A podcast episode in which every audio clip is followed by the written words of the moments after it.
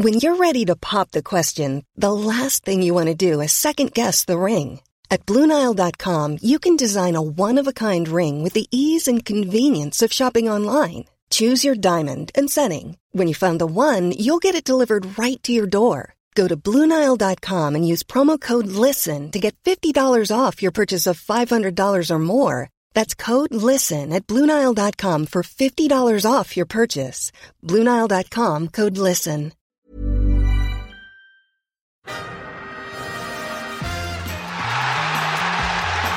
Pepe que quiere marcharse de Semedo. Semedo de momento está enchufado. Ahora justo lo digo y justo se pierde. Ay, a punto está de cometer penalti. Pepe, Pepe, Pepe, Pepe, Pepe, Pepe, Pepe, Pepe, Pepe, Pepe, Pepe. Gol de Nicolás Pepe. Pepe. Nicolás.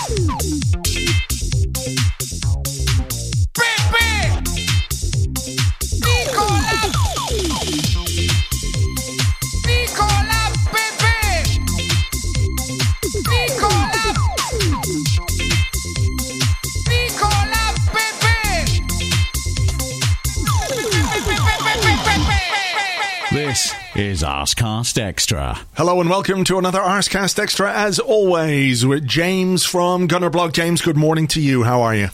Good morning. I'm well, Andrew. How are you? I'm all right. I'm all right. I hear your mower guy there in the background. He's doing the doing the thing with his. He won't die, Andrew. He just won't die. That guy.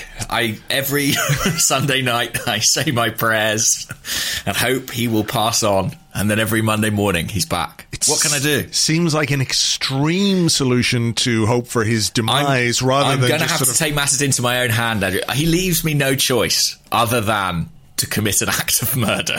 Fair enough. Look, if you're looking for an alibi, you don't have one now because it's here in in audio format. Oh, shit. You know, if something happens to that guy now, you're suspect number one. I will be getting a knock on my door, Mm. sure. Uh, whenever uh, you know, whenever it eventually happens. whenever you whenever you break and snap and just you know take matters into your own hands of course. Uh, beyond that how is everything? Are you uh, are you excited as an England fan now that the uh, the potential of it coming home appears to be greater? And by it I mean football and not Bukayo Saka on an inflatable rainbow unicorn which is perhaps one of the greatest images I've ever seen in my life I'm just trying to think if murdering a gardener would contravene my CBBC contract. I'll have to check the small print on Hmm. that later. But as for it coming home atop said inflatable unicorn, I am excited. I can't lie to you, Andrew. I mean, the nation has been, as is often the case in tournaments, swept up. I think our semi-final exit against Denmark is going to be some way to puncture the inflatable mythical creature. Um, but yes, I am excited. And as for that image of Saka, I mean, absolutely extraordinary in this sort of era of meme culture. Yeah. uh, it was almost like it had been deliberately concocted to set the internet aflame.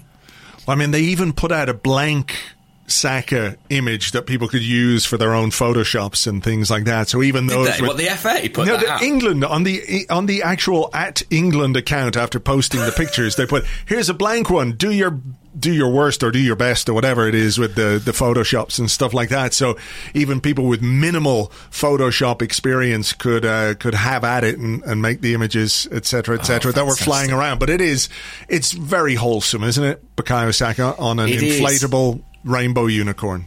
And it's, um, do you know what? It's quite reassuring as well because technically he missed the last England game with a, an injury problem. I think from that picture, from the photo evidence we have, we can assume it's not too serious. Um, he seems to be absolutely fine. And yeah, it's just a, a great, great picture. I mean, you know, I think Jonathan Liew wrote a piece in The Guardian uh, after Saka's first appearance in the tournament saying, Welcome to the summer of Saka, was kind of the thrust of it. Right. And uh, that, you know, if this does transpire to be the summer of Saka, I think that will be the image that sort of encapsulates it.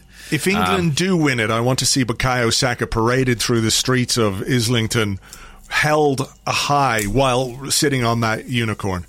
As do I. as do I. With the I trophy around his neck uh, and, and everything else. leap from the roof of Islington Town Hall uh, with only the inflatable unicorn to protect him. No, I, I, it's. Um, I was at the England Germany game, which feels ever so long ago, Does, doesn't it? Yeah. um, and I've got to say that was quite a. You looked like you had a good time. In fairness, I saw some of the pictures. You looked like you were enjoying yourself. I had a really good time, and it was it was the best stadium experience I've had for a really long time, as you probably no doubt aware.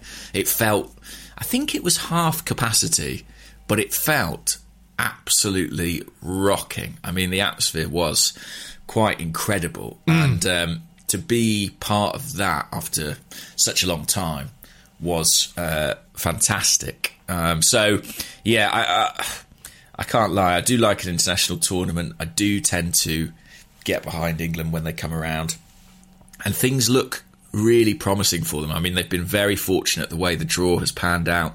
Um, you know, Ukraine weren't much of a test for them in the quarter final.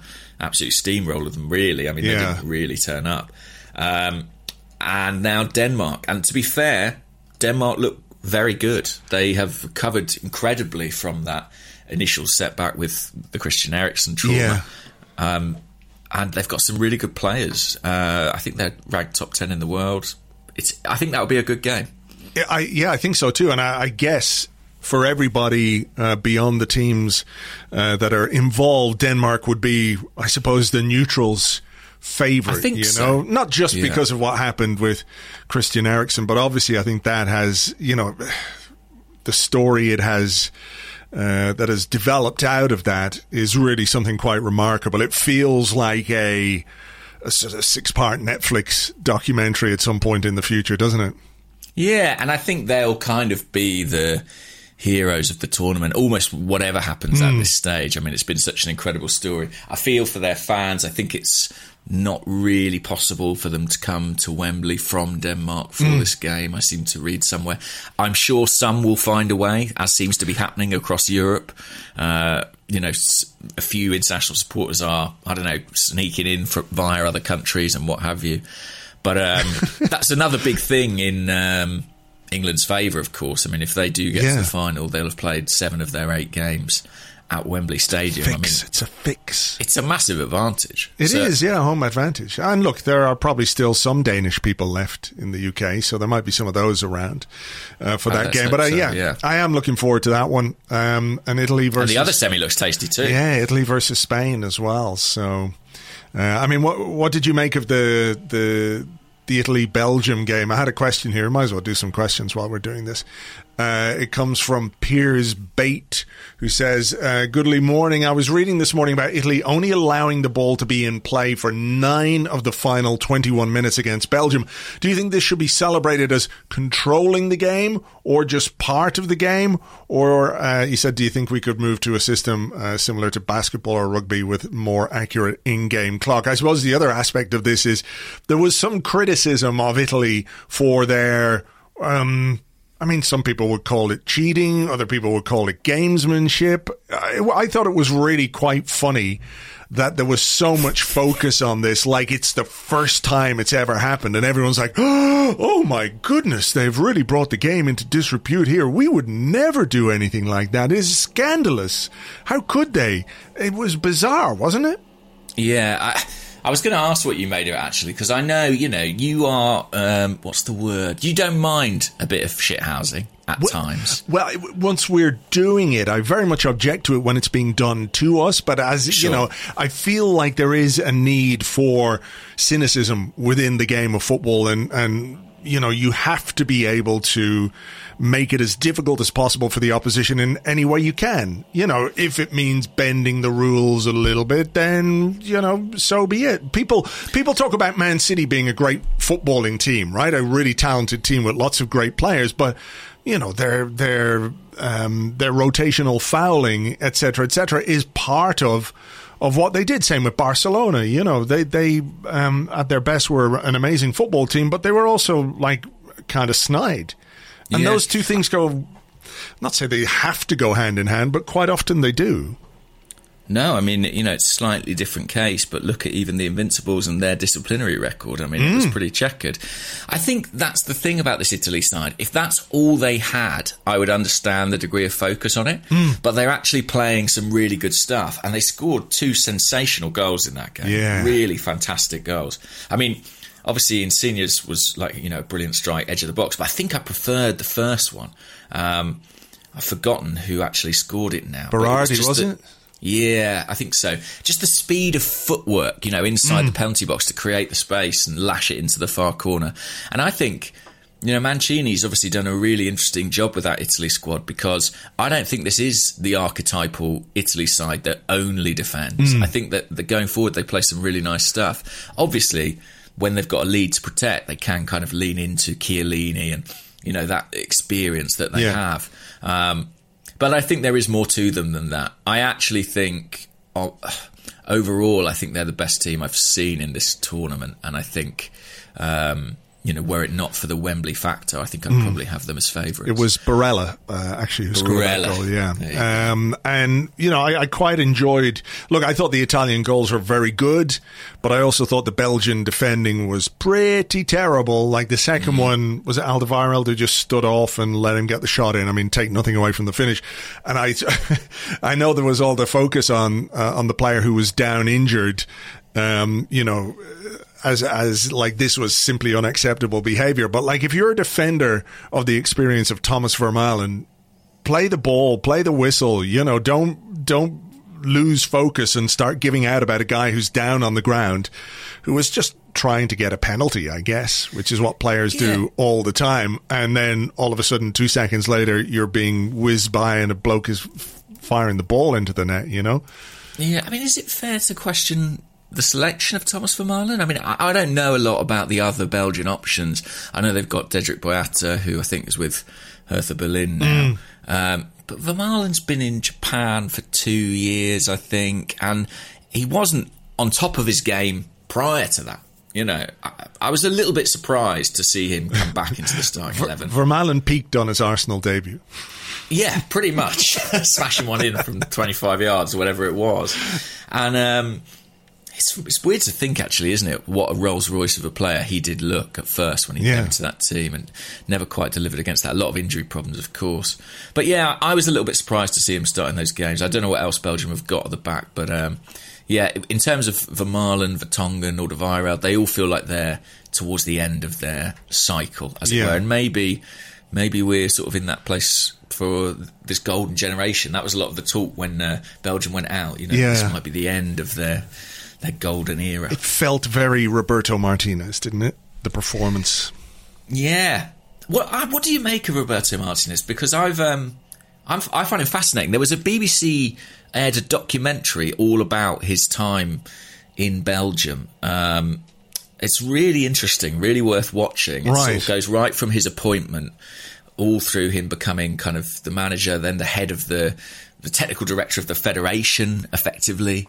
Um, and he's clearly he's clearly very well respected, very well thought of, but always seems to be a bit of a kind of nearly man with the results. You know, Yeah. I, I, I, I think he'll get a big job actually at some point, a big club job.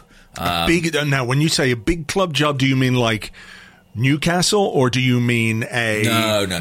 I mean like a really big, like a sort of, you know, um, a Champions League or certainly a top six European club. I, I do think that. Well, I don't know if that's a good thing or not, but I just think he seems to hold enough sway and respect within the game that. Um, I kind of, I've got a sort of a hunch. I've got a weird hunch that one day he'll be Arsenal manager. Oh. because his strengths and his flaws seem to fit really well. Yeah, but maybe that would preclude him from taking the job because we need to, you know, uh, be a bit more strengthy and a, a lot less flawy, if you know what I mean. But Yeah, but I don't know if you've seen Arsenal I- and the way oh, we yeah. operate.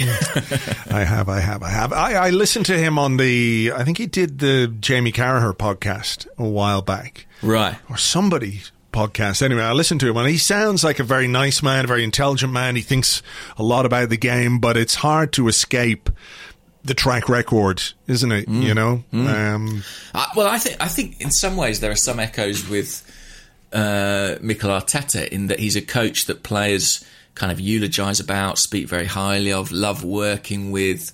Um, and it seems to be very well thought of within the game, but maybe the results aren't quite there. Obviously, they're they're different. But an, an interesting point is that they do know each other quite well, and apparently that relationship has played a part in Arsenal's interest and pursuit of Albert Sambi Lokonga.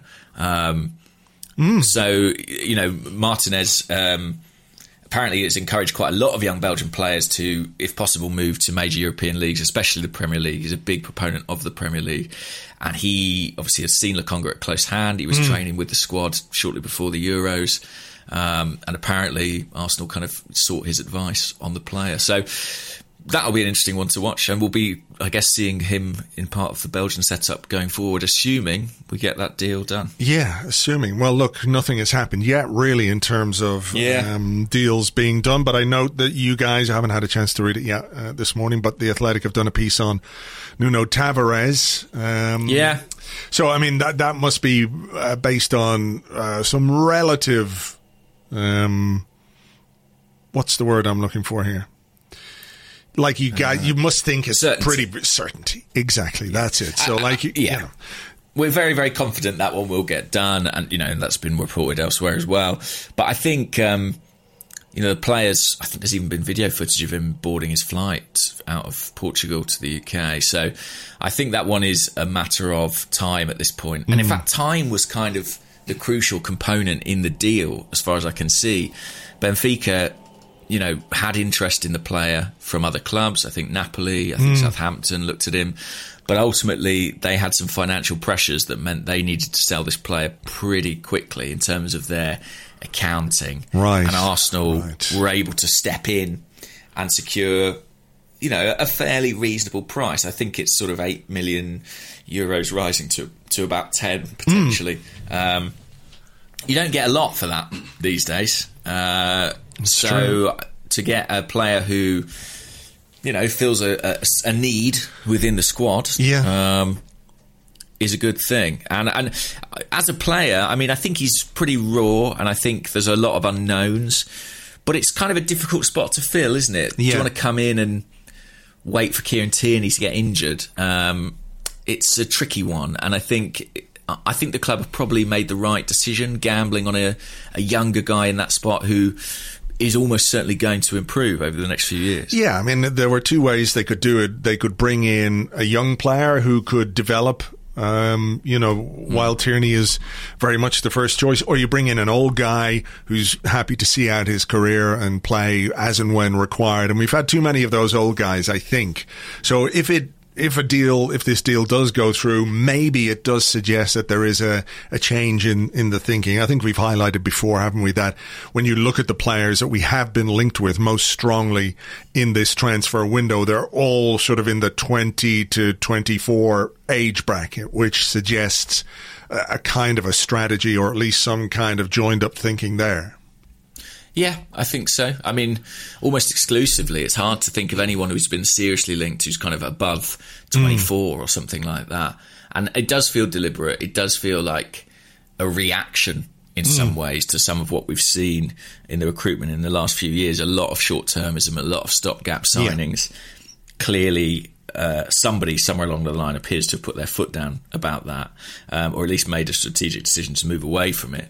Um, so yeah, I, I think it's uh, it's the kind of signing that fans seem to really want. You know, it's it's odd. Like he might be not that good. like we don't really know, but mm. it it feels economically like a kind of viable gamble. Yeah, exactly. I think you can. Everyone can accept that a transfer works out or doesn't work out, but if you're if you're questioning the the intelligence behind a deal, it becomes more difficult, doesn't it? Like, do mm-hmm. you want to give a long contract to another 32 year old? No, you don't. You can't keep doing that. So you need to see some signs that lessons are being learned. And how many times have we spoken about that? So regardless of whether this guy turns out to be any good or not, and I've got no idea, and I hope really that we'd barely see him to be honest, because it will mean that Kieran Tierney is fit and ready for mm. 38 mm. Premier League games, which is what I want to see next season. So if we barely see this guy, I'm fine with that. But even if he doesn't work out, if he turns out to be crap or a problem or whatever it is, at least you can say, well, we tried to do it the right way or a better way than we have in the past. Yeah. And I think, you know, you stand a very good chance of getting your money back on him, kind of whatever happens. I think with the pedigree he'll have, having, you know, come through at Arsenal, as it were, or come through us for a few mm. years. Um, and, you know, there is a logic to bringing in a Portuguese speaking defender, especially on the left hand side. He might have Gabriel there next to him. Uh, there's a little Portuguese speaking gang at Arsenal, as we know, for better and worse. Um, so we slot right into that. I think uh, I think it's a really interesting one. I think you know it's something we all wanted to see addressed. We wanted it done in January. Really, the fact that we didn't arguably cost us, but the reason we didn't is we felt we couldn't get the right kind of player mm. and the right kind of profile. It seems at least we have sort of belatedly done that now. So yeah, I'm, I'm intrigued to see um, little bits and pieces of him. I imagine that will be primarily in the cup games. You'd think. Yeah, um, I mean, depending you know, on how many second round League Cup game, we're also excited about. Um, yeah, which for the for the first time in forever.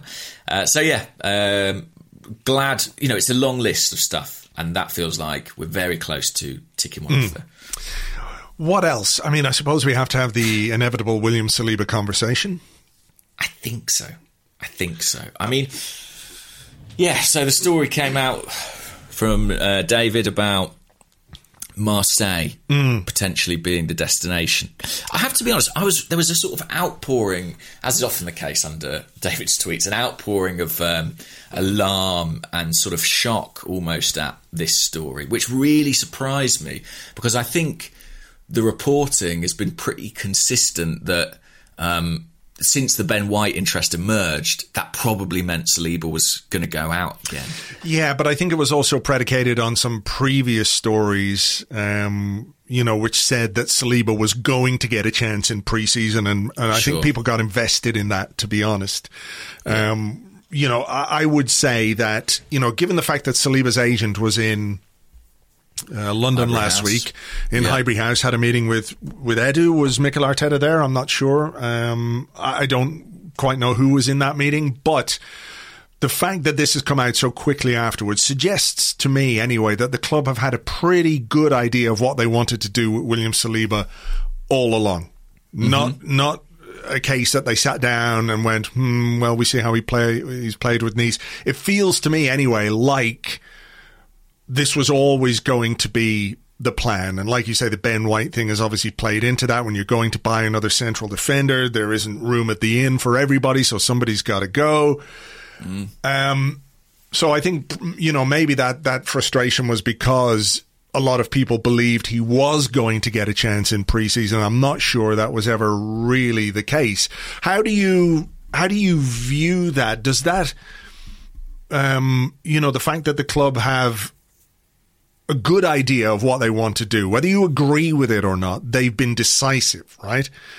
I feel, you know, myself that I'm kind of glad they're sorting this out now rather than it running on all summer because, you know, the online discourse, which I know isn't necessarily representative of everything, has become so polarized around this player. You know, this young 20 yeah. year old central defender who people, I think, um, you know, bought into the idea that he was going to be some kind of defensive savior because you pay 28 million quid for a defender and an 18 year old and you're thinking, well, you know, this, this has got to be special. This has got to be mm. because a club like Arsenal doesn't pay that kind of money for that kind of player without very good reason increasingly, I think there's something, and I've said this before, I think there are things about this situation that we're not aware of, but I'm kind of glad that if they are going to loan him out again, they've done it now, well, they're close to doing it now,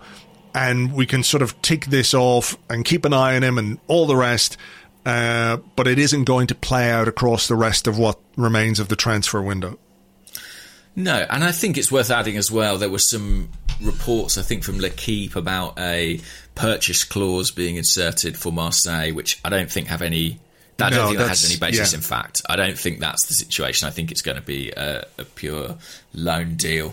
Um, if there's any purchase that's kind of related to it. I wonder if it might be to do with Matteo Guendouzi. You know, you wonder if it's kind of a, a, case of well, if you pay up for the one guy, you can have the other. Mm. Um, it's interesting that both those players seem to be headed to the same destination anyway.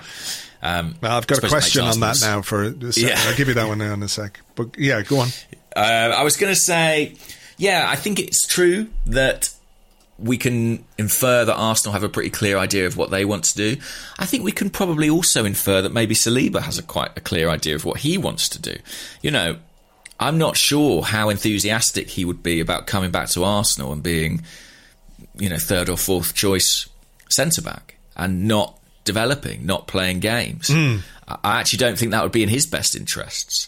So I think everyone's kind of an, of an, a similar mind about this situation. Um, I mean, listen, I don't want to be a hypocrite because I went and watched Saliba at St Etienne and I thought this is a really talented player um, who can make a massive contribution to Arsenal in the coming years. And I still think that.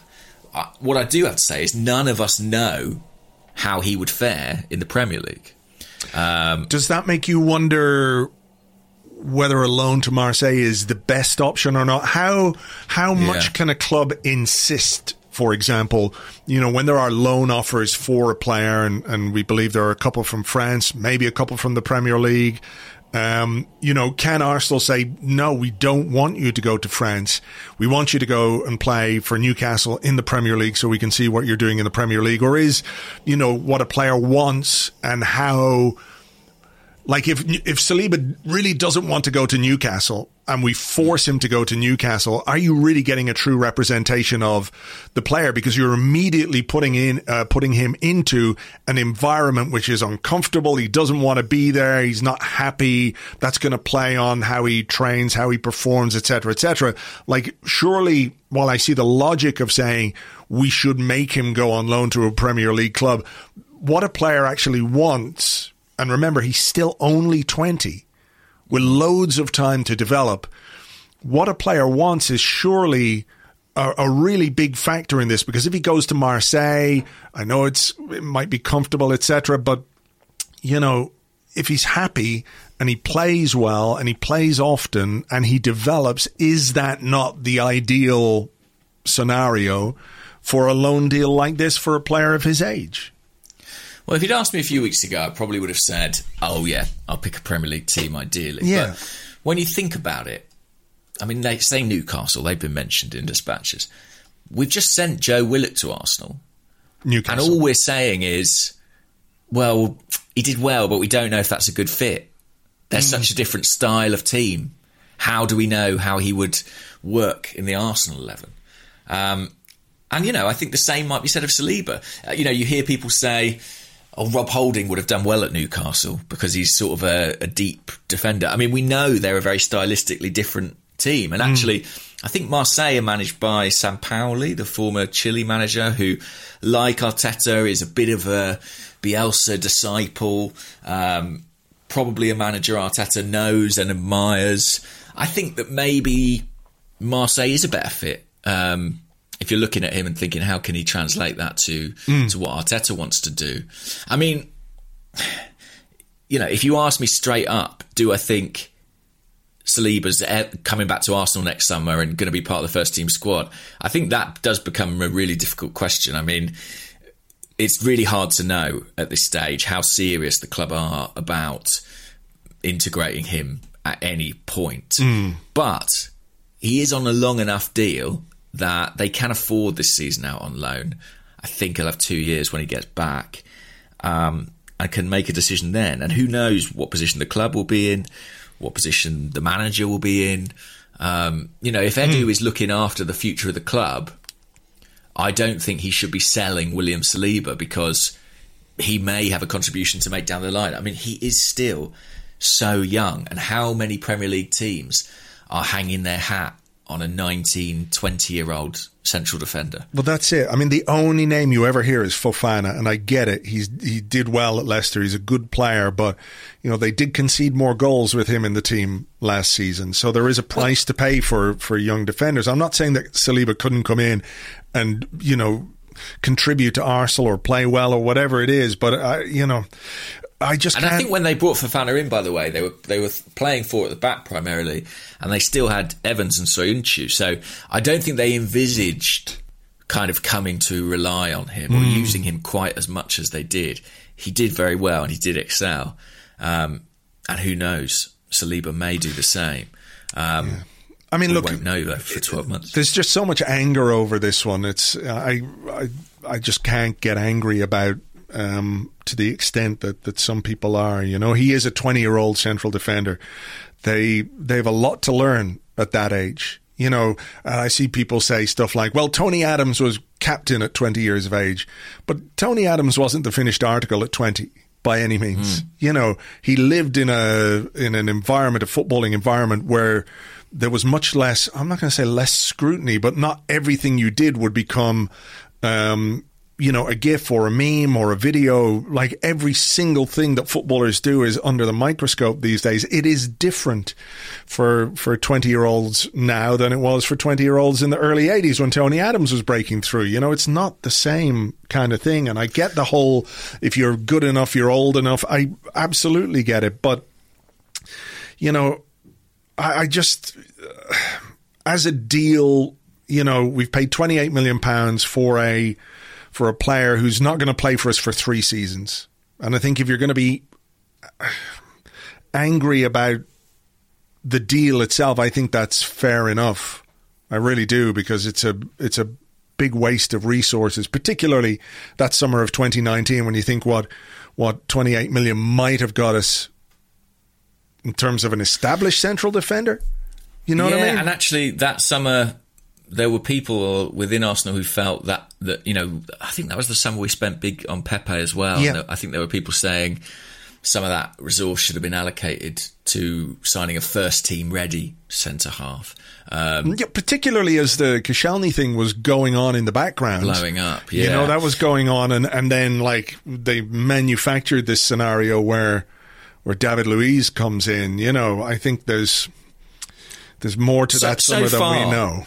So far it's obviously not money well spent. No. I, I do think if you have to, if you're going to say, well, you know, there may be a long term view here, then you have to leave open the possibility that in five, six, seven years' time, that 28 million does look like a reasonable investment. If Saliba does integrate and does hmm. contribute through his 20s in his prime, then you say, okay, you know, fair play. A decade on, a decade on, that does look like decent money, but we have no idea if that's going to happen. And personally, I'm not especially confident that it will. Um, Like if I gave you a hundred pounds right now, Yeah. and the bet was William Saliba will play for Arsenal next season, how much of that hundred pounds would you be willing to wager on that happening? um, I think he will play. Probably, I'd be like thirty percent, something like that. You know, I, I, I would sway towards not. Um, and part of that is just a sense of like. I've never found anything Arteta has said publicly particularly convincing on Saliba. Um, even when he said he'll come back and be assessed, I was always thinking, you know, well, that doesn't mean a lot of people took that as he's coming back.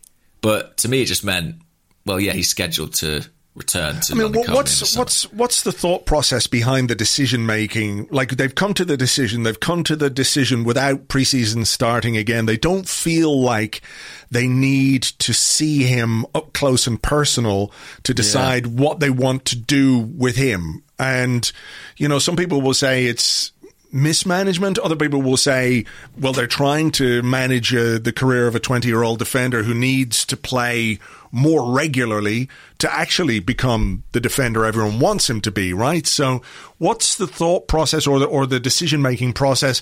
There's a, a guy who is the loan manager called Ben Napper.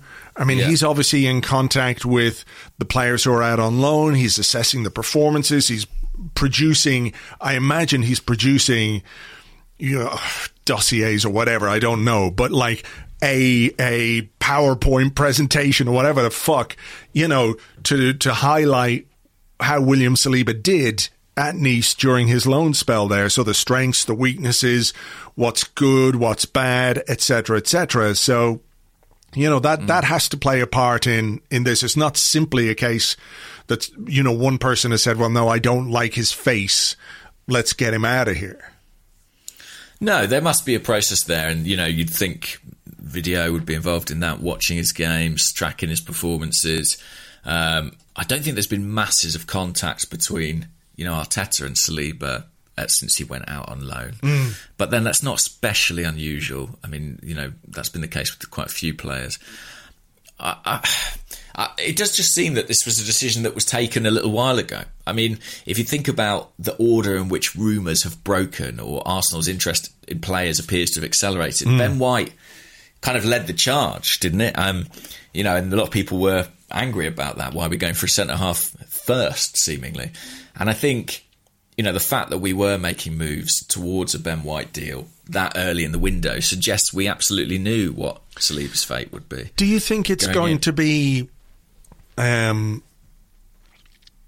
an issue for Ben White if and when he does sign that there are going to be people who resent his presence in the team because you know they they would have preferred to see William Saliba get a run or they're they're invested in in the Saliba story etc Every time he makes a mistake, it'll be like, oh, you know, we spent 50 million on this guy and we had Saliba. Mm. Um, yeah, I actually think he'll be okay uh, uh, for two reasons. Number one is that fans love signings and they desperately want signings to succeed. I think that's in part why there is so much feeling around Saliba. Um, we invest in the idea of these players. By the time the deals happen, we've talked ourselves into them. Um, and I think that will be true for Ben White as well. I also think the fact that stylistically he's quite a different player will serve him well in that regard. You know, I think, you know, Saliba's a different body type, uh, different sort of shape as a defender. And I think that will help avoid direct comparisons. But yeah, it'll be. I think it'll be the manager actually who comes under fire, and maybe Edu and the More club than- more generally. Right. If if Ben White doesn't work out and Saliba is Liga Player of the Year, I think it's the club who will get it in the neck. All right. Uh, here's a question from the Discord from bu- bu- bum, just increase the font size. Malik Bergman, who says, "Hi folks, I'm not sure about you, but I can't shake the image of Matteo Guendouzi as evil Kermit whispering into Saliba's ear next season at Marseille. Are you concerned at all about their relationship and how it may impact Saliba and his feelings towards Mikel Arteta and Arsenal?" Um, so, I mean, uh, obviously, if people aren't aware, it looks like Matteo Guendouzi is going to join Marseille, and uh, Saliba could go to Marseille. We know that uh, was unceremoniously dumped by Mikel Arteta, um, probably not that well disposed towards the manager. Would you have concerns that he might be just poisoning his mind? I mean, uh, pure speculation, but I, I don't know how much uh, help you know Saliba will need getting to those conclusions. I think there's probably you know there's a lot of water under the bridge already between him and the manager. One suspects, and I do worry about it a little bit. I remember. You know, these things get blown out of proportion, but I remember some sort of social media interaction between the two that implied a kind of, you know, brothers in arms spirit. Um, it was probably blown out of proportion, but it was something like one of the players said, you know, I'm free or something when they managed to go out on loan and somebody liked it, or I don't know. There was something that people on the internet managed to infer. Ah, oh, I remember together." this. It was when Saliba went on loan, and there was a picture of Mikel Arteta dressed up as a prison guard, and he was, you know, he was chaining them up, And he was everything. beating him, wasn't he? He was beating him, yeah. No, I know what you. No, I don't know, but um, uh, do I worry about that? Um, a little bit, but I think they are different cases. I mean, Guendouzi, you know, I think whatever the structure or organisation of that deal is going to be in such a way that he ain't coming back. I think with Saliba, the door is, if not open, A jar. jar. A jar. Yeah. I like the idea of um, Guendouzi as evil Kermit. Uh, it's quite it's quite a good one, but uh, yeah. Look, I, th- there's two things. One, I suppose, is that you know Saliba uh, is a man with a mind of his own, regardless of you know whatever is said to him by somebody else. Just because your friend doesn't like something doesn't mean that you can't or have to dislike it too. Although I could see good reasons as to as to why he might not. Um, I suppose the other one is like if, if it's only a concern if there is a plan to reintegrate Saliba next summer. So it yeah, may and I do may think be you, you make a good point about him having a mind of his own. Yeah. you know, I, I think that we shouldn't we shouldn't put this all on the club entirely. I think you know it's very possible that the player himself is like, I want to go and I want to play.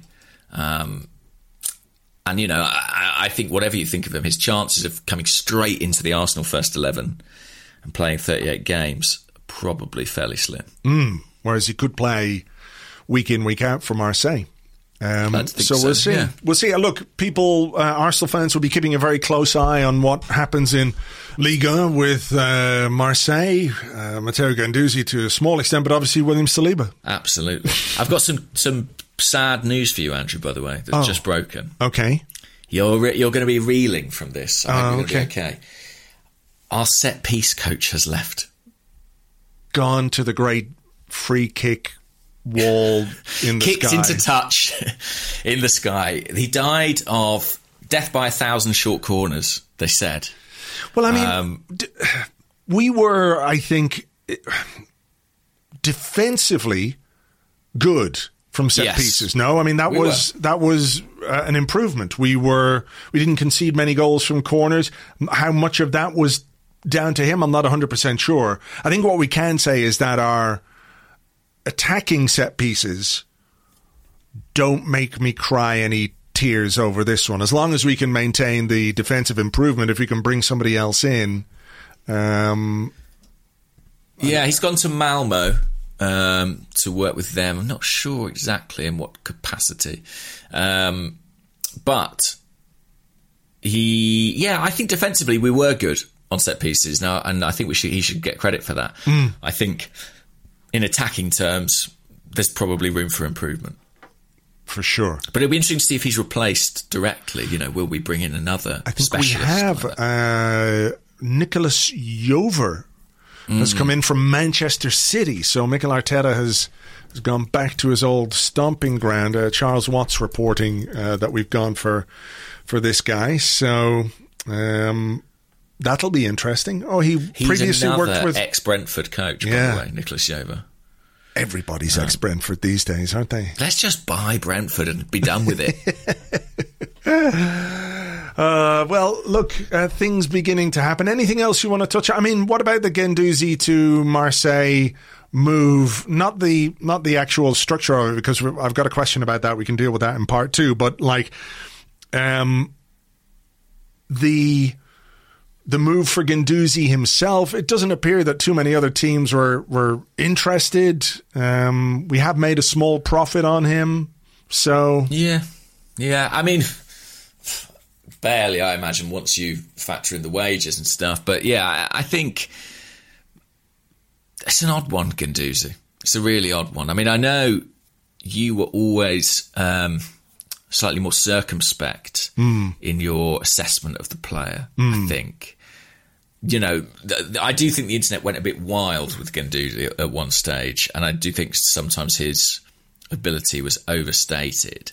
Um, but you know, clearly he is a talented player and a big, big character, and I think that will work for him to a certain extent in the course of his career. I think it's also going to cause him problems, and you know, it remains to be seen if he sort of becomes. You know, Roy Keane or Joey Barton, basically. How is that channeled? He's definitely not becoming Roy Keane. No chance. He's not even close No, in no, terms but of talent. I But I, mean, like- do, I do know what you mean. Like, Is he able to channel that appropriately? Yeah. Not. I mean, Joey Barton had a lovely time in Marseille, so maybe Yeah, there you go. it is a good move. no, I mean, I, I see stuff like you know, oh, he was worth forty million last year, and now we're only selling him for ten million. I'm like, he was never worth forty million. There's no. Well, the thing way is, if he was, you know, when he was at the height of his value, probably after his first season, right, where he was a bit of a breakout hmm. star under Unai Emery. The reality is, I, I reckon a lot of those people complaining about that wouldn't have countenanced selling him at that time. So, you know, it's it's easy to go, well, he was worth whatever he was worth then, but hmm. you probably wouldn't have done the deal. So it doesn't Yeah. matter, essentially. I think, you know, he's probably worth a bit more than what we've got, I imagine, and, but he is sort of damaged goods. You know, he's, as we had the conversation on here, whatever it was, a week Last ago. week, yeah, yeah. Yeah, you know, he's a player people know we don't want, and um, Hmm. you know that's a that's an issue, and he probably has a bit of a patchy reputation, to be honest, with Yeah, I mean, there, this point. there, it doesn't seem like there was a long list of clubs banging down the door to try and sign him either, and that has an impact on, on you know, the price that you get for a player. So, Yeah, I mean, I remember when he first was leaving the club, there was talk of kind of Barcelona, you know, and that's never materialised. Hmm. Not I mean, even at the end of the day, you will pay stupid. the price for being completely unable to head the ball. oh, it's ridiculous, ridiculous. I, I, I wish we'd got more money for him. I do. It would have been helpful. Hmm. But equally, I, I, I sort of don't care. Yeah, look, I think this is one of the things that we had to do this summer. We had to, you know, get rid of certain players. He is one of the players that was very obviously going to go. It looks like that is, you know, pretty much done at this point. So just uh, check it off the list and get on with the other stuff that we have to do. You know, there's, we keep talking about how much there is to do, and the more we do, you know, the more we can focus on some of the more important things as well. So, um, Yeah, again, a long list, Hmm. something ticks off. All right, will we take a break? Uh, we've got plenty of questions, so we can uh, we can crack into those in part two. How about that? That sounds good. All right, we'll be right back with your questions and more in part two after this.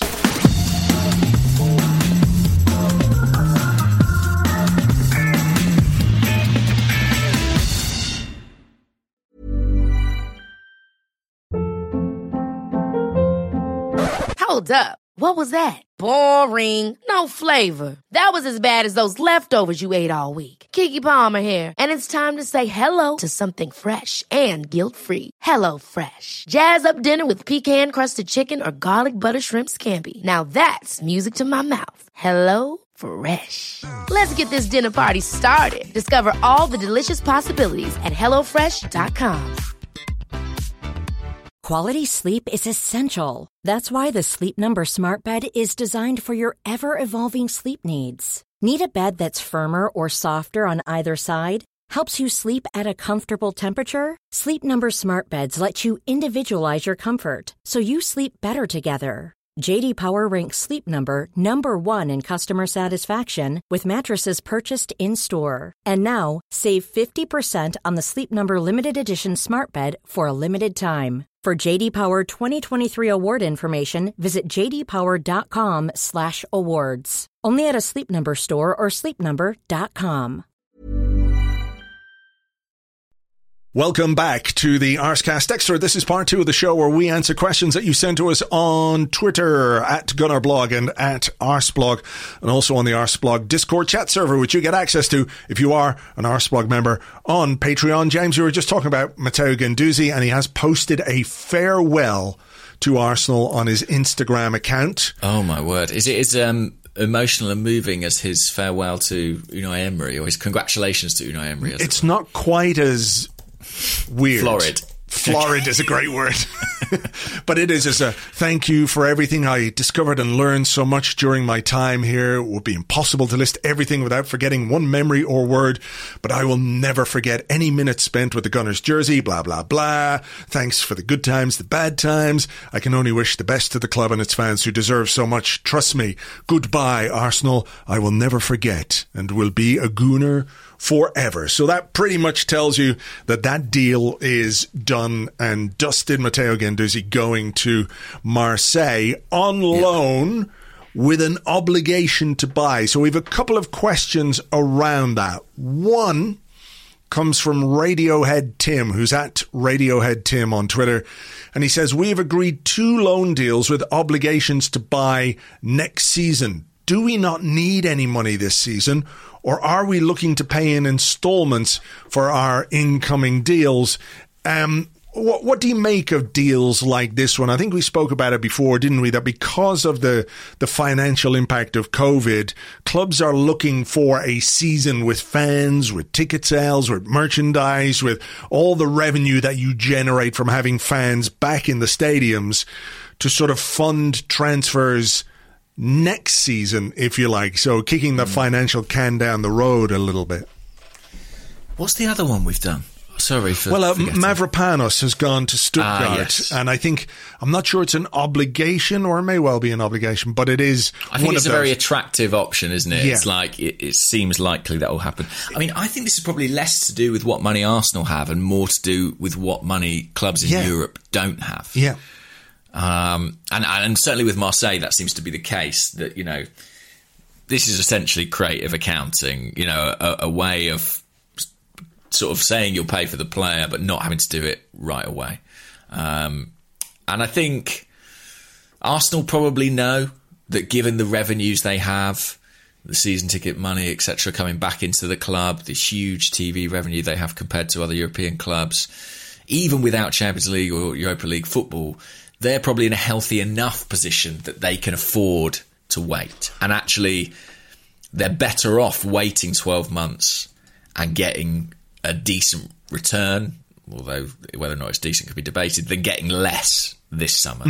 Uh, and, and yes, I mean, in answer to the other question, I think Arsenal, of course, are going to look to use to spread payments over deals as they always do. You know, it's very, very rare Yeah. that you go in up front and pay cash, as it were.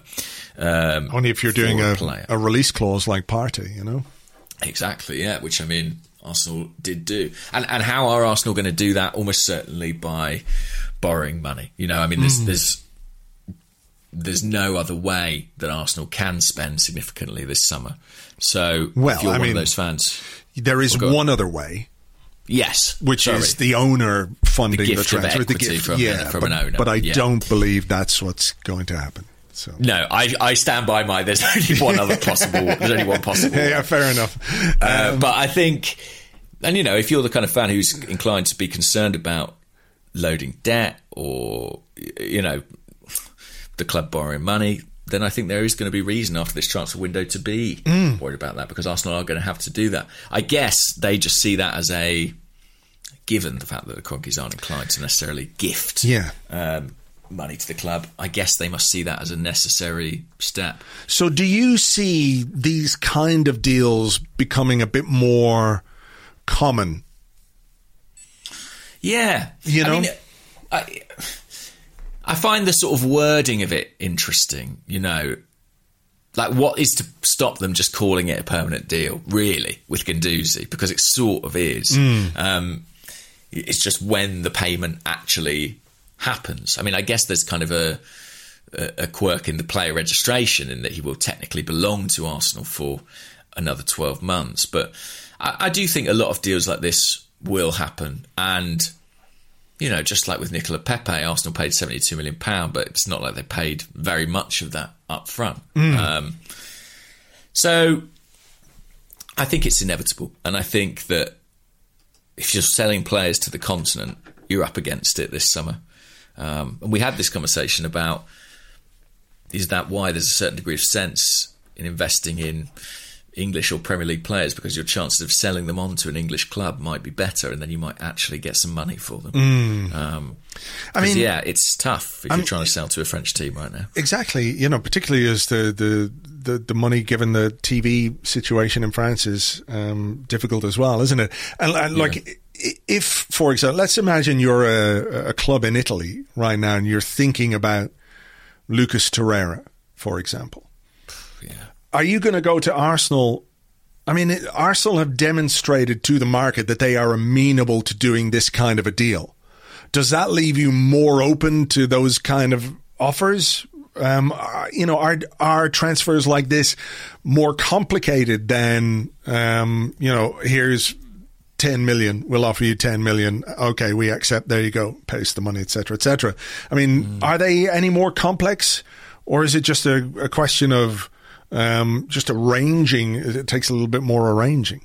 Yeah, I think they are hugely complex, and actually, oftentimes that's kind of a lot of the negotiation is, you know, um, ha- okay, you're going to buy the player. We know the player wants to join you. Mm. We're amenable to a deal, but what are the terms of that deal? You know, even if you've got look at Ben White as a great Mm. example. You know, everyone knows the price tag on Ben White's head is basically 50 million quid, but the sort of how and the how of that 50 million quid and the when is kind of the bit to be negotiated and the bit that takes a lot of time and back and forth and it's about finding you know when especially when clubs need to sell or want to sell it's about finding the right structure that makes them happy uh, that is affordable and you know, I think that in all Arsenal's negotiations this summer that I know about, that is a big part of it. And and to be honest, the primary reason for delay in a lot of these instances. You know, I think I think Arsenal are going to get Ben White. I think Arsenal are going to get Lokonga. Um, but I think it's just about figuring out exactly how, and maybe those conversations and maybe those com- discussions have greater importance now with the world in the financial state that it is than at any point previously. Maybe so. Uh, there was one on the Discord here as well. It comes from uh, do, do, do, do. Arsenal FCTX, who said uh, James said on Twitter he's going to look into the difference between a loan with an obligation to buy versus selling the player outright with a uh, or multiple deferred payments. My suspicion has to do with the player's contract and how he's paid until he's owned outright by the loanee or the buying club. But I'd love to know what you found out if you found out anything uh, since Yeah, that tweet. well, I only said that yesterday, and I haven't actually looked into it much yet. But his point, or their point rather, is very good because um, maybe it is the case that Arsenal are making a contribution towards Guendouzi's salary for this final year of his contract. Hope Um, not. I mean, that should be manageable. I mean, Guendouzi arrived four years ago or three years ago now as a young player from um, from France. Like his salary and his wages wouldn't have been so outrageous, would they? Was there a second deal though? No, I don't think so. Okay, fair enough. In that case, no, I mean I wouldn't think that's particularly high in that in that instance. But um, yeah, I don't know. That like, like I say, I'm interested in as to what exactly the reason is that Marseille would need it to be one and not the other. Um, and I will try to find out because I think we're going to hear more about this type of transfer. Um, here's a question that's not about Arsenal. So, good day, gents. What are your thoughts on the various manager appointments that have been made over the last week? Do you think Nuno or Benitez will improve Spurs or Everton to any degree that will cause Arsenal problems? And then after that, I've got some questions about uh, Patrick Vieira at Crystal Palace. But let's start with Nuno and Benitez. Um, like I think Nuno is not as good a manager as some of the names that, that Tottenham have been linked with. Like Conte was genuinely a bit like, oh, I don't like that. I don't like Yeah, the yeah, sound yeah. of that. But I do remember down the years, many, not many times, but quite a number of times, Tottenham have appointed a manager and you think, ooh, that's quite good. But then the inherent Tottenham of Tottenham kicks in. You know what I mean? It sort of is a great equalizer. It doesn't matter who they're like. Even Mourinho, you think, well, there's a guy with a track record of winning trophies, regardless of where he where he is. He wins trophies. He'll win them something, and you know it ended the way it ended. So I think we have to look at the Spurs DNA being the most powerful uh, force in nature.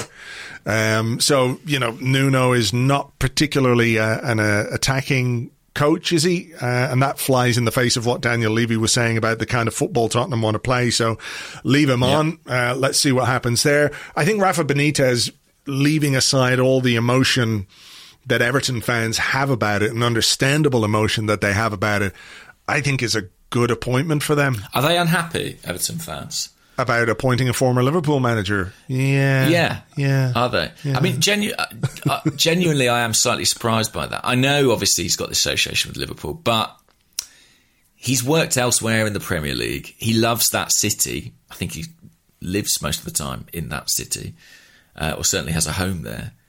And I think that is a really good appointment. I think he will improve Everton. Yeah, I think so too. I think so. But I understand completely why they why they might not want him. You know? Yeah, yeah. I, I, I get that. I get that. But I think they'll soon warm to him if he gets results. Mm. Um, I don't think Nuno moves the needle much for Spurs at all, No. to be honest. Same. And I think, well, they played very attractive football in the Championship, his Wolves side. Very, very good. But they were bringing But- in Premier League quality Exactly. players to They play were the best team in that league by a mile. Yeah. Um, and in the Premier League, yeah, I think they were more known as a kind of counter-attacking outfit who kept games extremely tight. I mean, weirdly, although Spurs talk about themselves as this kind of great attacking team, I think their most successful football generally has been kind of counter-attacking. I, if I think about Pochettino, Pochettino's teams and even Mourinho's results in big games when things were going better for him, you know, they've always had. If you've got people like, uh, you know, Son and Bergwijn and others who can break at pace, I think I can see, you know, that um, stylistically there is a fit there for Nuno. I'm just not sure it's a fit that Spurs fans will particularly enjoy. No, I mean, I think the, the, the this idea of the kind of football they play um, harks back, harks back sort to of ludicrous 1961 Exactly. to their the last time they won the At league. least ours is in this century. Do you know what I mean? yeah, is it? It is. Yeah. Um, but yeah, I, I, so I'm not especially worried about that appointment. I would have been worried about a Conte, like you say. I would have quite liked the guy. Was it Fonseca? He just seemed very kind of meh. Um, and I, Nuno, I think, has always seemed like quite a nice man. So that's disappointing uh, that I now have to hate him and sing songs about his mother. But um, yeah, aside from that, I'm not too worried. But what about Patrick Vieira? So Ollie Tucker also asked feelings on seeing Vieira at Palace. And then Alan Rennie said, What would Patrick Vieira need to achieve at Palace to make him a serious contender next time Arsenal require a manager? That's a great question. Um, I mean, Pleased to see him in the Premier League? yeah, I'm curious to see how he gets on. I think it's really, uh, it's really interesting to see him get a job in the Premier League. Uh, you know, if you watch Liga, you can see what he did in his previous job. If you're into MLS, you know what he did over there. But, you know, Premier League is bread and butter for most of us in terms of uh, the kind of uh, uh, football experience that we have. So, yeah, I'm really interested to see what he does. I think he's got a big job in his hands. Palace have a fairly strange squad, don't they, in terms of the age profiles of a lot of players, the contractual situations with a lot of players. He must have had some assurances that he's going to be able to reshape the squad to some level or another. Um, I mean, what is a successful season for Palace? Where did they finish last year? Um, Well, have a look. mid table, I think. Let's have a look. Premier League table. They didn't have a great season, basically. I mean, Right, they finished 14th on 44 points, so you know a good way clear of the the relegation places. But they were particularly low, weren't they this year? The the relegated teams, Fulham 28 points. You know they talk about you needing 40 points to be safe normally in the Premier League, and you would have been safe with 29. So the bar was quite low. Um, I mean, what's realistic? what is for realistic? Yeah, I mean, a couple of places higher than that, maybe. Top ten finish, maybe. Uh, That would be a brilliant achievement for That would be hard. for any man for any Crystal Palace manager to to get them into the top ten. I think would be uh, a fantastic achievement. So, you know, I what would he realistically have to do to be in contention? I don't know. Actually, I don't know how you gauge that particular metric. it's very hard, isn't it? I mean, Yeah. Like, do they attack? Uh, do you try and you know build an attacking team? Do you do you be pragmatic and realistic and think, okay, we're a team that's not going to have as much possession? Does that That you was know, going to be my suggestion, you know, rather than league places or Hmm. results, maybe it's about because Crystal Palace have had a very clear identity under Roy Hodgson, but one that was ultimately quite uninspiring for their supporters. Hmm. Although it was very pragmatic and I would argue pretty effective and kept them in the Premier League multiple times. But if you know, I think they're at a stage, they're at that slightly dangerous, stoky stage in their development where they kind of yearn for something more. I think if Vieira can create a new identity for Crystal Palace, and it's one that's clear, which apparently is what he did uh, when he was working in America quite effectively. He actually developed a real style of play relatively swiftly. I think that might stand him in as good a stead as anything else. I mean, obviously, he's got to keep them in the league, but if he can show that he can, you know, construct a team identity and play with a certain style, I think that might, mm. you know, chime a few chords with the Arsenal hierarchy. But it's a really tricky one. I mean, how it's very difficult to assess a manager who's never really had the kind of job that you'd be offering him. You know, it's Yeah.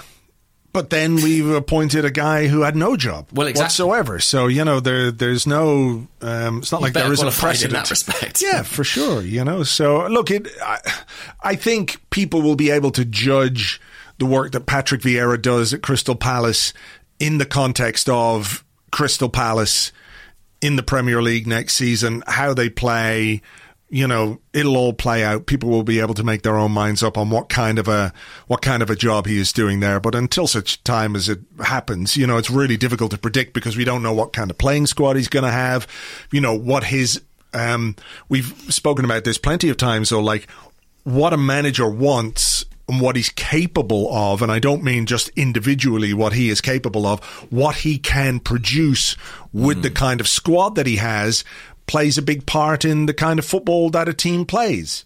Like you, you could have, you know, I, I want to go in, I want to play short, passing, free flowing, attacking football, but I've got 19 lads who look like Ryan Shawcross. You know, you're not going to be able to fucking do it. You know, regardless of how well you could teach that or coach that, you are restricted by what you've got in your squad. So maybe um, it'll be down to what Palace do in the market this summer.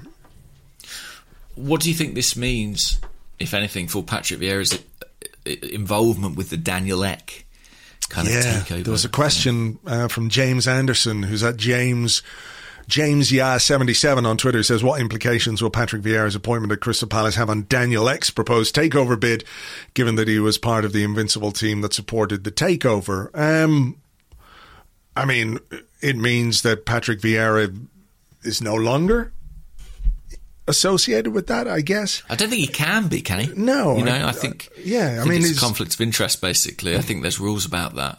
Um, But I mean, it might suggest something about like it's all gone very quiet, hasn't it? Um, on the Daniel Ek front.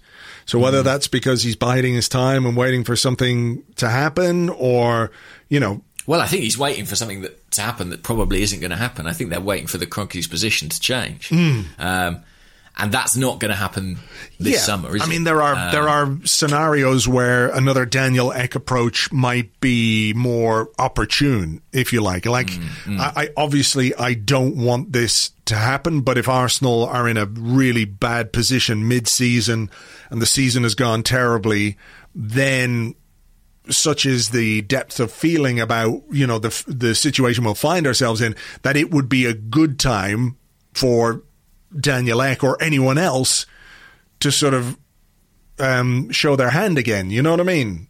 yeah, But yeah. I mean, I would think- prefer think if we had a good season next season. You know, first Yeah. and foremost. if we take Daniel Ek at his word, he's playing the long game, and I Hmm. guess who knows where Patrick Vieira will be in a year or two years or three years. But Yeah.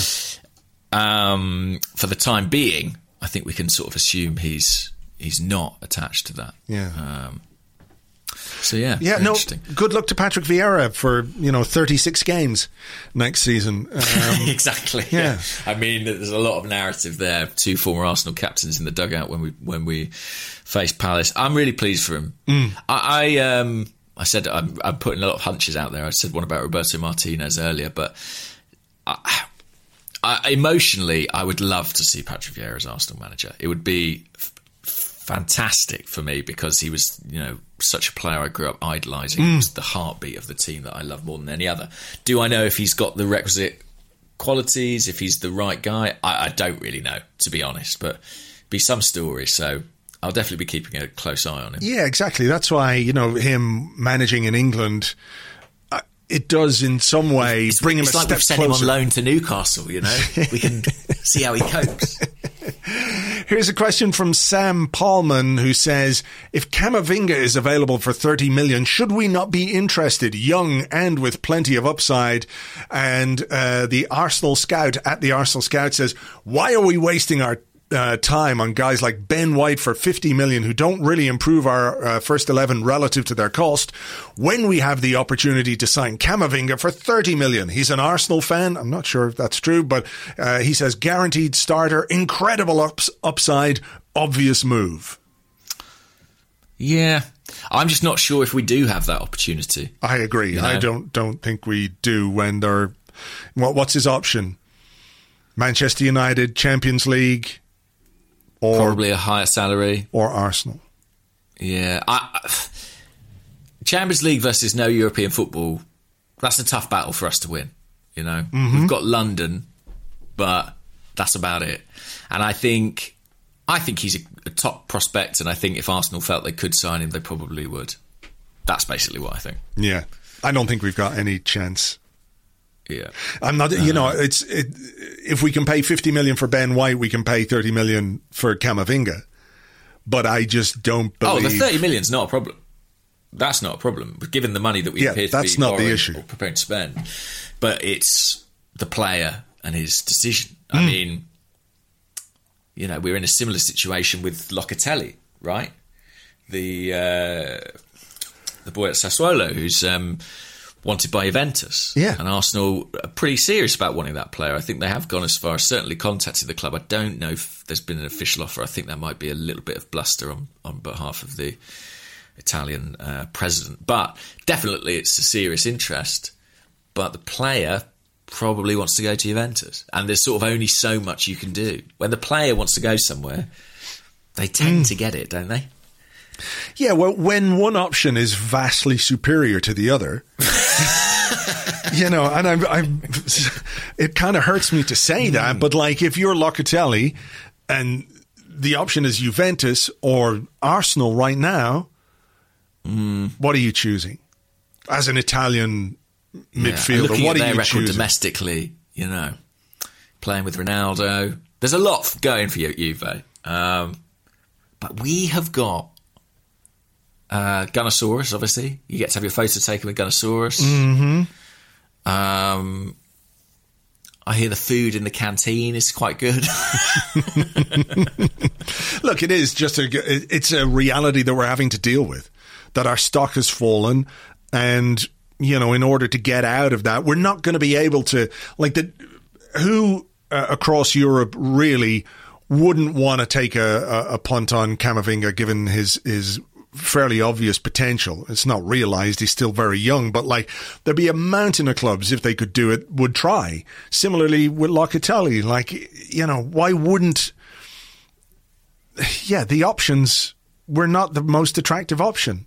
And that is the reality, and that's the confines in which Mikel Arteta and Edu are going to have to work this summer. I don't, I don't, um, I don't fault the ambition or the intent to sign someone like Locatelli, but I do think it's, um, I do think it's basically impossible if the other option is is um, uh, Juventus. Juve.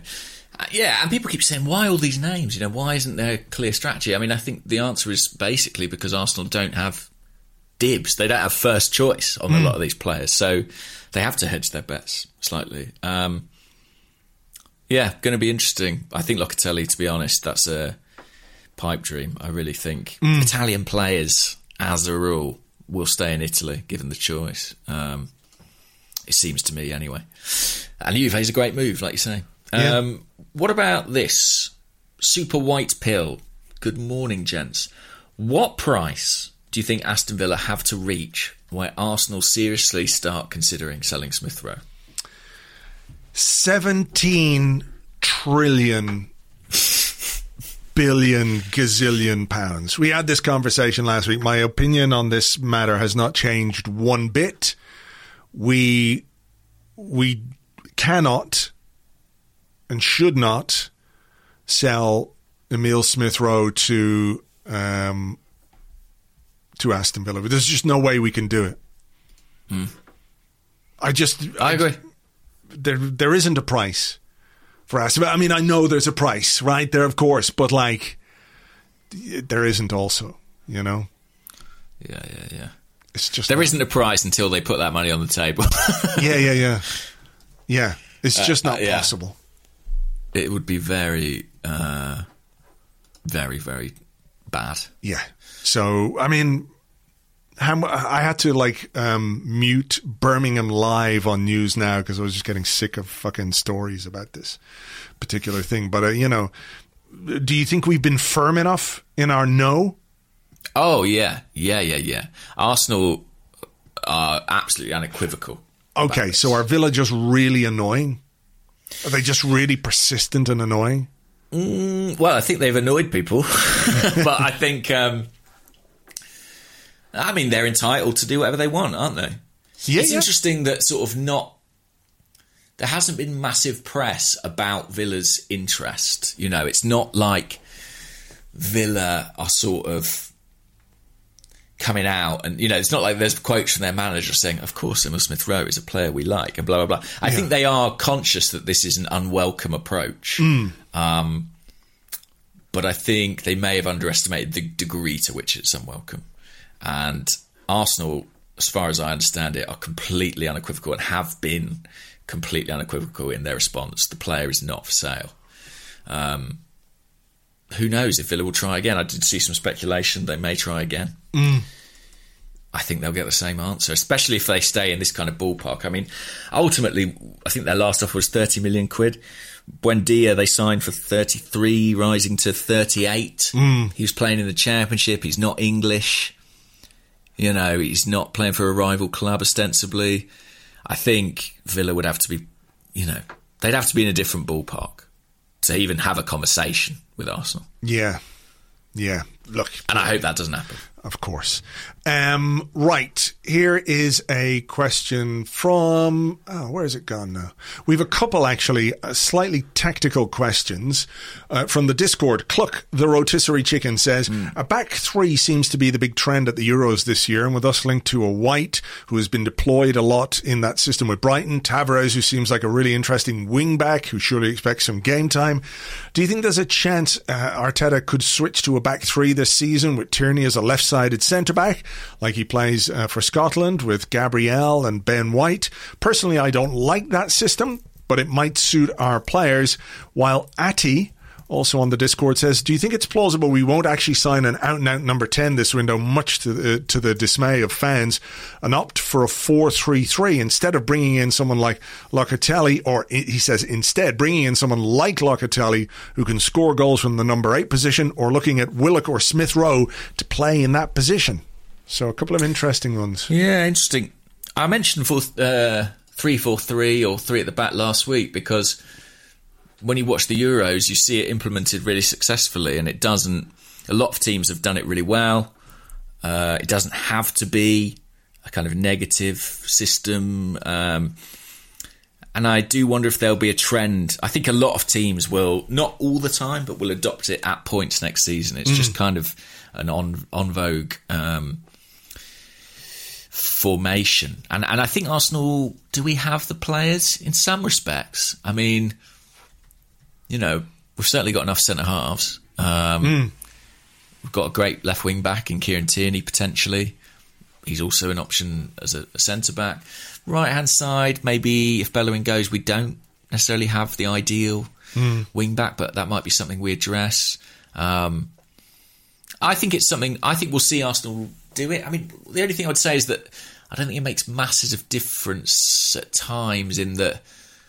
You know, we tend to build up with kind of two or three at the back. Any, like when Granit Xhaka plays in central midfield, when we build up, he's almost in there as the third centre half at times. And I, I wonder if, you know, we might see more of that next season. Obviously, not with Xhaka. Hmm. As for the number 10 thing, it's a tricky one, isn't it? Did you see Martin Odegaard's statement over the weekend? I did. So that pretty much puts paid to. Do you think so? I mean, when we reported that he's likely to stay at Madrid, now he's come out and said that. But I, I guess with Madrid, you, there's always you just Yeah. never quite know what they might do. It, you know, it feels a bit like you wouldn't put out that kind of statement unless you were given some serious assurances about, you know, what what your role in the team or squad so. was. You know, so if the door were ajar, still, I think he would be. He would be a bit more circumspect. He probably wouldn't say anything like that, you know. Um, it or, or feels maybe like a- he's made the decision that if he is, if he does end up having to go, he wants to be playing Champions League. Or, you Yeah, know, maybe so. Yeah, we have that's to also accept true, that as yeah. a possibility as well. Yeah. I mean, uh, Khalil Kieran's, who's at Lord uh, Khalil on Twitter, says, Good morning, chaps. With the Odegaard deal off, Buendia, um, the guy who plays for AC Milan, uh, Oh, whose name we can't say? I can't, you should be able to say. it. Calhanoglu. Something like that? that's the guy. Uh, De Paul, all gone. Maddison, too expensive. Our talk, non existent this summer. Are we left with that horrible underlying fear that two of the bad things will happen? One, Willian stays. Two, we sign Coutinho. I think. Um, so the original question was, are we definitely going to get a number ten? And I'm wavering on that. I have to be honest. As in, I've always known or thought and written that that was the number one priority. Um, but it just feels like things are really swinging in Emil Smith Rowe's favour a little bit. You know, with the, the interest from Aston Villa and the kind of contract Arsenal are going to have to accordingly give him, maybe it does put you in a position where bringing in a fifty million pound number ten on big money is a little bit problematic. I don't know. I don't know because you you know we managed to play Smith Rowe and Odegaard together, but I do wonder if it might change the type of signing we're looking for in that area of the pitch. If there might be a little bit more emphasis on Smith Rowe next season, hmm. and having, I think we do need someone who can, you know, rotate, cover, be an option there, but maybe it won't be the kind of marquee level that we'd necessarily been thinking. That's that's me thinking on the fly. I don't know that. What if it's Bukayo Saka? Yeah, I mean that's the other question. Is if you if you if you like what Nicolas Pepe did last season, you know, where does that leave Saka? I mean, hmm. you want Pepe on the right, he can play from the left. Saka can play from the left, but then you've got Martinelli potentially to consider. Going to the Olympics, though, so won't be around. Yeah, I, I do still think we could do with another number ten for sure. I, just, hmm. I just don't know who. Are you slightly concerned that the start of our season is going to be impacted by internationals? In that, Gabriel is going to the Olympics. Brazil may not get all the way, but the final is on August the 7th, and they've got some uh, good players. So Gabriel and Gabriel Martinelli will be at the Olympics. Um, Bukayo Saka played more minutes than any other Arsenal player last season, apart from Bernd Leno and Granit Xhaka. He was second in outfield minutes. He's 19 years of age. He's gone away with England. I think we can see that there has been a benefit, you know, to him uh, by doing that, right? Um, I think the experience at the Euros, etc., cetera, et cetera, will will will be great for him. You know, to to have slotted in as one of the younger players in the squad, and for everyone, you see all the England players talking about how much they love him and what a great player he is, and all that kind of stuff, right? So I think there are benefits to that, but we've got to give him a rest. We can't just sort of throw him back in. So if England go all the way to the final, that is what's Sunday, uh, The eleventh. the eleventh. So he's going to need some holidays. Preseason starts on Wednesday. The rest of them are coming back on Wednesday. So Saka's going to need a couple of weeks holidays at least. Then he's going to need to come back and get up to speed in terms of, you know, fitness. And I know preseason is not quite what it was Um, you know, they're not going away, eating fish and chips and cakes and coming back and running off the extra stone that they put on over the holidays. I know it's not that anymore. But, you know, he is going to need some rest. Similarly, although he hasn't played uh, for England, Ben White, he too is going to need a little bit of a rest, isn't he? A little bit of a holiday after a long season with Brighton, a season, uh, you know, the, the European Championships with England. He's going to miss a significant portion of pre-season. He's got to come in, get settled, meet everybody. Um, You know, there is, I'm not going to say a danger, but there is plenty to deal with over the opening weeks of the season. Yes, that's a good point. I hadn't really considered that. Um, I think, I think We're doomed. Loss of what you're saying? Gabriel. Huh? We're doomed. Is that what you're saying? We're doomed. Yeah, I think, I think- we're doomed. I think we're Uh, I think uh, Gabriel is the one that would worry you. You know, um, but if you buy a fifty million pound centre half, you've got to believe they can come in and do a job. You know. Sure, but I just mean like he could come in. You know, let, let's England go to the final. He gets three weeks holidays. That takes him to the start of August. Our first match is on Friday the thirteenth. Yeah, yeah, yeah, yeah, yeah. You know, he's got to come, join a new club, meet everyone. I know, you know, it's it's And football tough and games yeah, and we've got tough away. games at the start of the season. So Also, ostensibly, he's been bought as a right-sided defender, you know, and, and uh, Gabriel needs to be replaced on the left. I mean, we've got Pablo Mari, of course. Mm-hmm. But yeah, I do worry about that. We've also got the African Cup of Nations to contend with in January, um, Mm. which will present its own problems. Thomas Partey likely to go away. Pierre-Emerick Aubameyang. Mohamed El Neni. So that will be a challenge too. Yeah, I do worry about that. I worry generally about the start of the season. I think there's been an international tournament. That's never helpful in terms of cohesion. We've got hard games, and the manager's already under pressure. So I am nervous about it. um, very much so.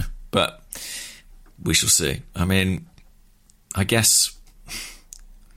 I guess the more business they can get done sooner rather than later, the, the more it will help with that tricky start. Yeah, yeah. Uh, shall we have another question? Why not? Uh, okay, let's. Just having a quick look for one there. Um, we've had all that. Number 10. Who's number 10? Um, okay, Henkeho asks directly Do you think it's coming home, or do you think Denmark will take the title for Eriksen? I don't think I should pass comment on this, but what do you think, Andrew? Hmm. Do I th- do I think it or do I fear it? I know. look, I mean, it's really weird. Uh, you know, for for a, an Irishman to you know see an England team with Tottenham's captain scoring the goals, you know, that's difficult to get behind.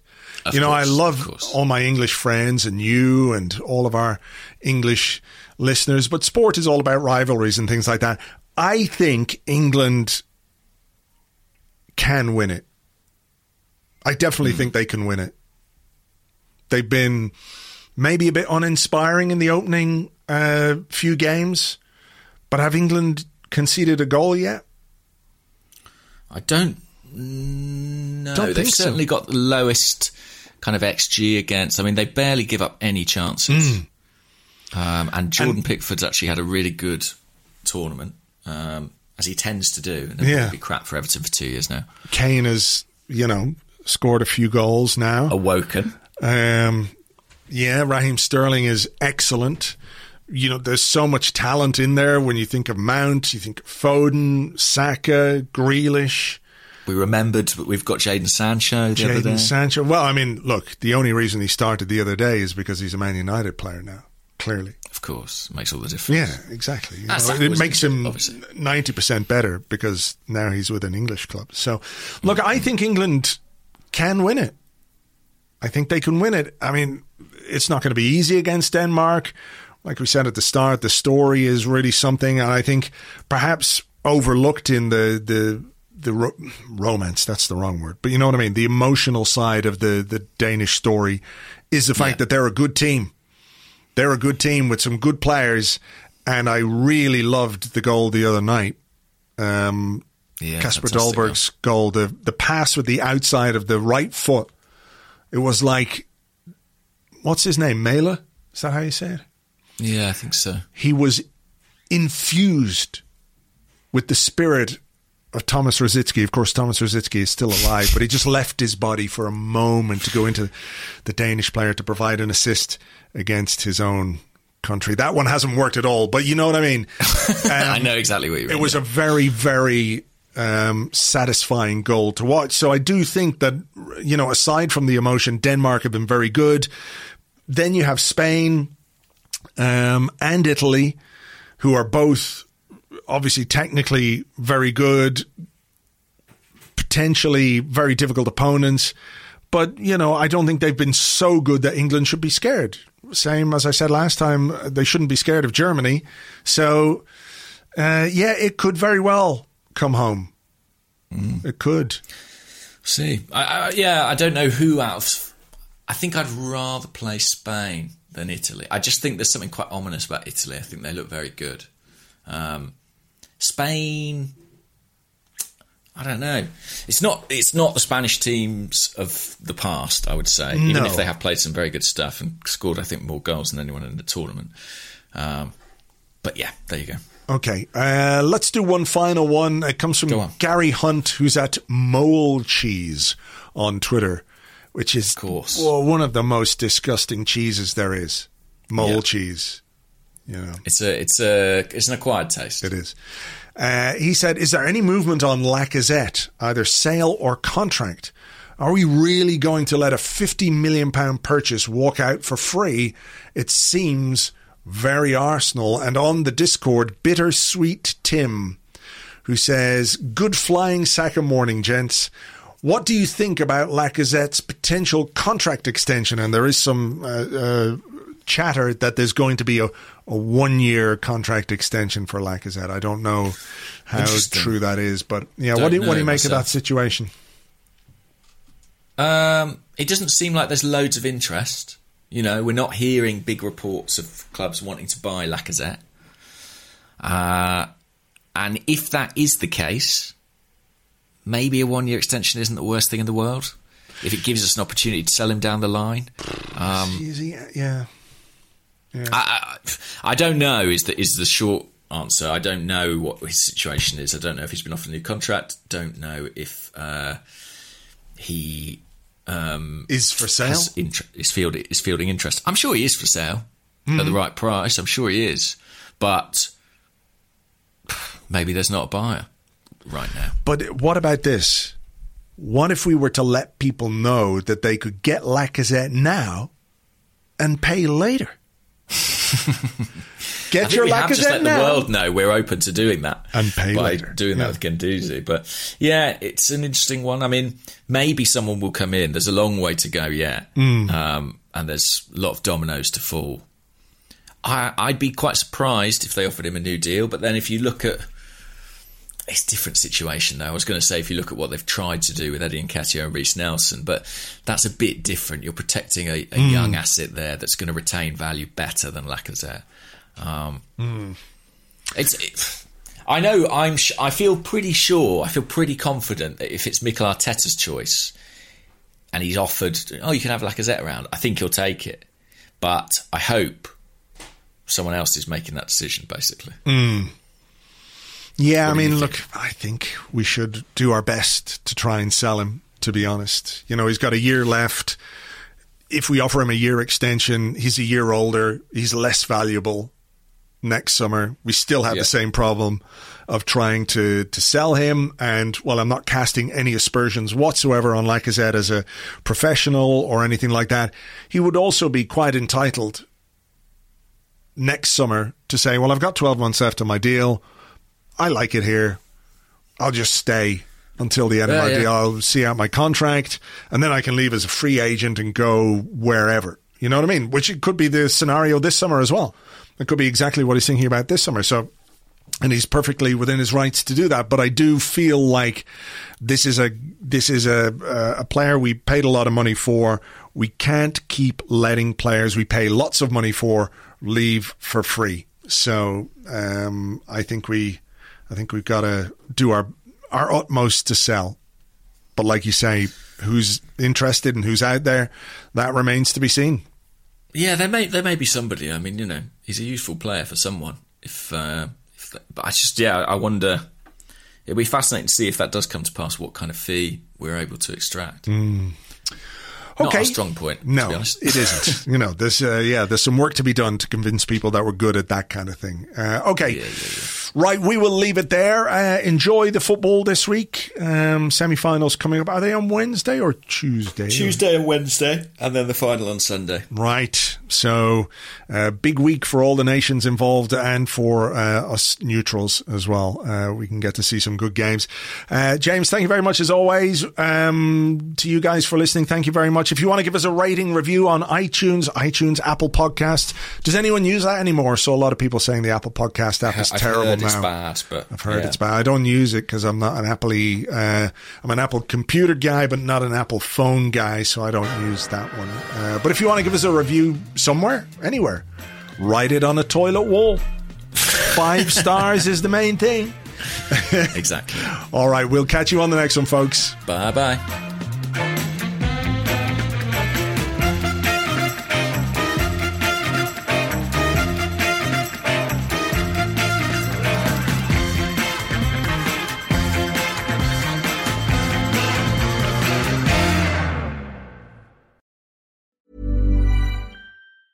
Planning for your next trip? Elevate your travel style with Quince. Quince has all the jet setting essentials you'll want for your next getaway, like European linen, premium luggage options, buttery soft Italian leather bags, and so much more. And it's all priced at 50 to 80% less than similar brands. Plus, Quince only works with factories that use safe and ethical manufacturing practices. Pack your bags with high-quality essentials you'll be wearing for vacations to come with Quince. Go to quince.com slash trip for free shipping and 365-day returns.